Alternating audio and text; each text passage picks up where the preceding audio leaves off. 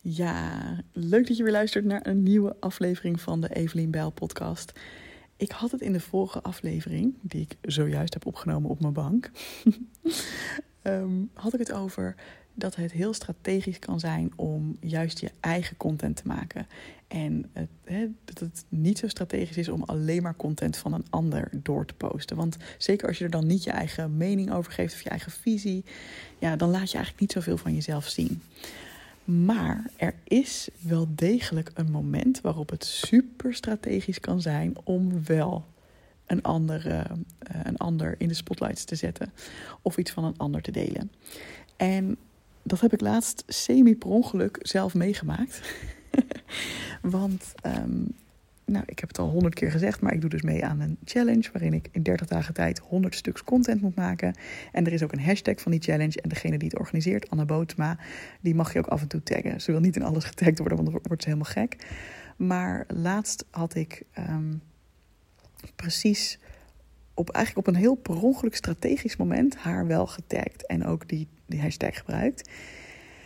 En dat heeft me ook meteen iets van tien nieuwe volgers opgeleverd op één dag. Uh, en dat is voor mij veel. Misschien is het niet voor iedereen veel, maar voor mij is dat echt heel veel.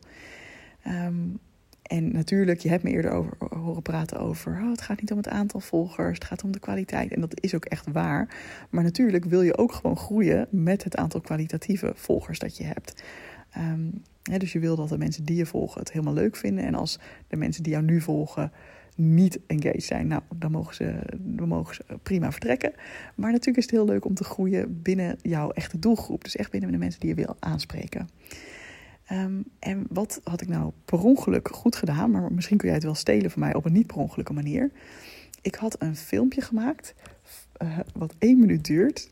En dat heeft me twee uur van mijn tijd gekost. Um, waarin ik mezelf voorstel. Dus uh, ik ik heb gewoon echt heel veel. Waarom het zo lang duurde, ik heb heel veel beelden gebruikt om het een afwisselend filmpje te maken. Het is uh, heel makkelijk om gewoon even iets uit mijn camerarol te pakken, vijf tot tien seconden daarvan te, nemen. Ik had laatst bijvoorbeeld een paar kersthuisjes gefilmd. Um, maar ik heb dat ook wel eens gedaan door bijvoorbeeld gewoon mijn gezicht te filmen. En dan had ik een uh, heel bericht over mijn neus geschreven. Uh, nou, met die kersthuisjes, dat was dan een, um, een, video waarin ik het iets deel over de kerstfilms op Netflix. Met een paar tips en, uh, en een kutfilm. dat zijn de dingen die heel makkelijk zijn om te maken. En ik adviseer je ook zeker om gewoon lekker laagdrempelig te beginnen als je nog nooit een filmpje hebt gemaakt. Um, maar inmiddels, ook omdat ik die challenge doe, dacht ik van ah, ik vind het ook leuk om mezelf uit te dagen. En wat ik al heel lang wilde, is een video, een goede video, of een goede post in ieder geval, waarin ik duidelijk maak wie ik ben en wat ik doe, voor wie ik ook ben, zodat ik die ook bovenaan mijn pagina vast kan zetten. Want op het moment dat er dan een nieuw iemand op mijn Instagram pagina komt, dan zien ze dat en kunnen ze misschien ook wel denken van, oh, is dit iets voor mij of niet?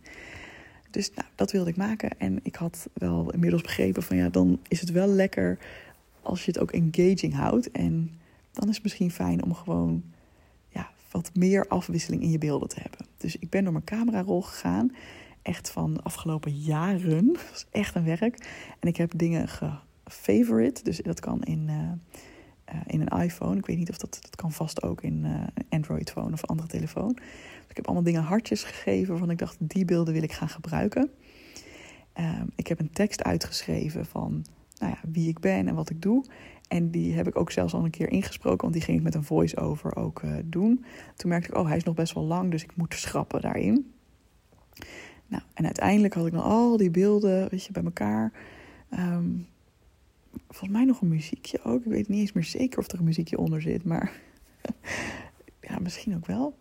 Uh, en dat dan dus ingesproken, um, die tekst eronder met emojis ook gedaan. Dat elke zin of elke paragraafje met een nieuwe emoji begint, zodat het ook een soort van de aandacht trekt. En nou ja, dat was dus letterlijk twee uur werk. En over dat proces had ik stories gemaakt. Dus over dat van, hé, hey, uh, dus, dus, wat ik ook altijd doe is dat ik dan even film. Bijvoorbeeld in dit geval waar ik ging zitten. Boven op mijn roze bankje ging ik zitten. Ik, en daarna filmde ik even mezelf. Zodat ik wist, als ik zo meteen hier iets over wil vertellen... dan heb ik beelden dat ik hiermee bezig ben of bezig ga. Dus ik heb dat verteld van... hey, ik heb net een filmpje gemaakt van één minuut. Ik heb er twee uur over gedaan. Nou, een beetje uitgelegd hoe en wat... ehm, daarna het filmpje gedeeld en daarna gezegd. En dat brengt me in deze challenge, die 30 dagen troep challenge, op, uh, weet ik wat, 82 stuks content of zo. En daarin heb ik dus uh, ook de maker van die challenge getagd. Uh, dat heb ik trouwens een beetje stiekem gedaan.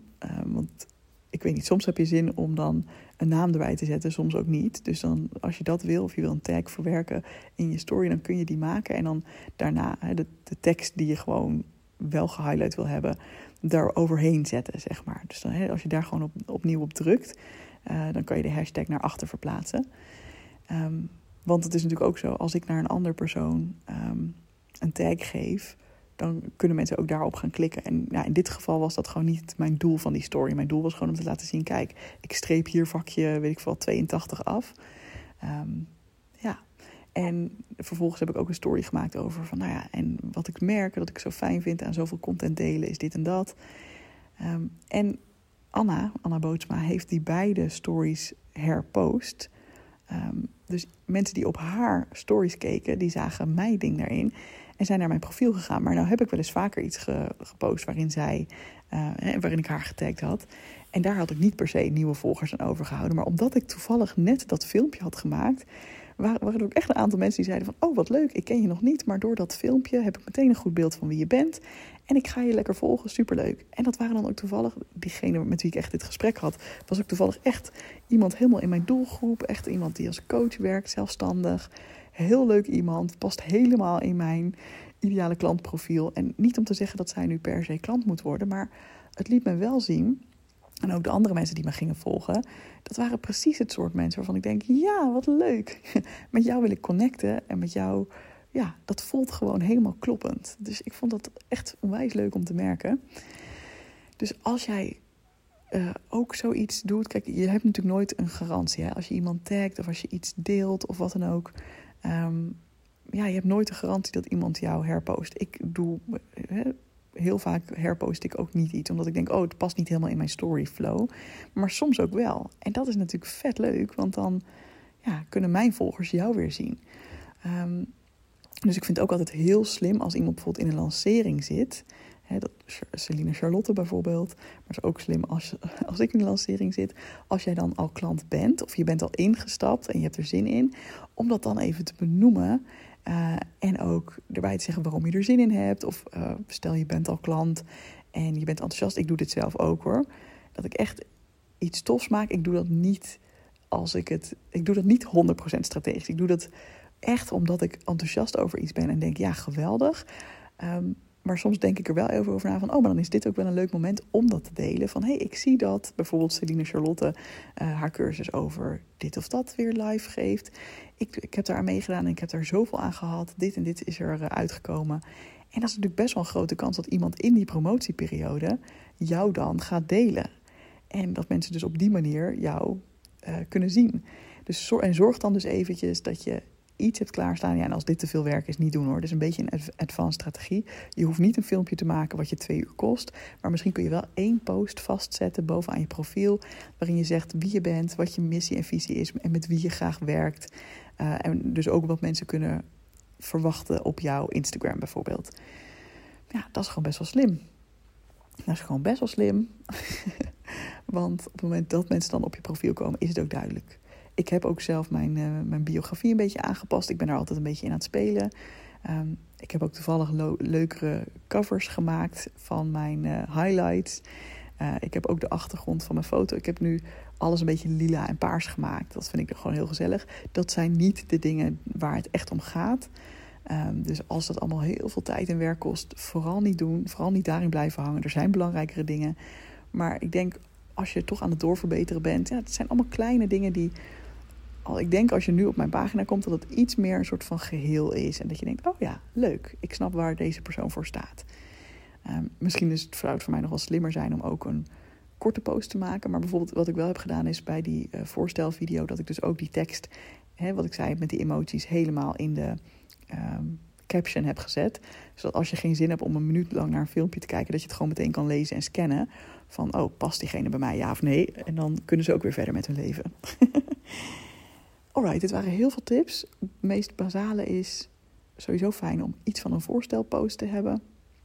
En maakt niet uit dat die niet perfect is. Maakt niet uit dat die over een half jaar al outdated is. Dan zet je hem daarna weer niet als gepind iets. Maak je een nieuwe post. Dat is prima.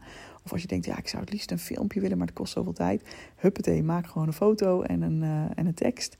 En dan is dat gewoon voor nu wat het is. En dan ga je over een tijdje wel een keer nadenken of je een filmpje wil. Weet je? Het gaat er meer om dat er iets is waardoor mensen kunnen zien wie ben je en voor wat sta jij, met wie werk je. Um, en slim om wel na te denken, bijvoorbeeld in een lancering of in dit geval in zo'n challenge die iemand organiseert. Super leuk om natuurlijk een enthousiaste reactie uh, achter te laten en diegene te taggen. Uh, of misschien inderdaad een post van iemand te delen. Ja, dat is natuurlijk gewoon een hele leuke manier om en aan diegene bij te dragen van hey, zij heeft enthousiaste klanten. En ook wie weet kan het ook voor jou iets betekenen als, uh, als diegene dat dan weer highlight. Nou, laat me weten of je hier iets aan hebt. En zoals altijd zou ik het heel leuk vinden om een review van je te krijgen. Of als je deze podcast deelt met iemand die er wat aan heeft. Dankjewel alvast en graag tot de volgende.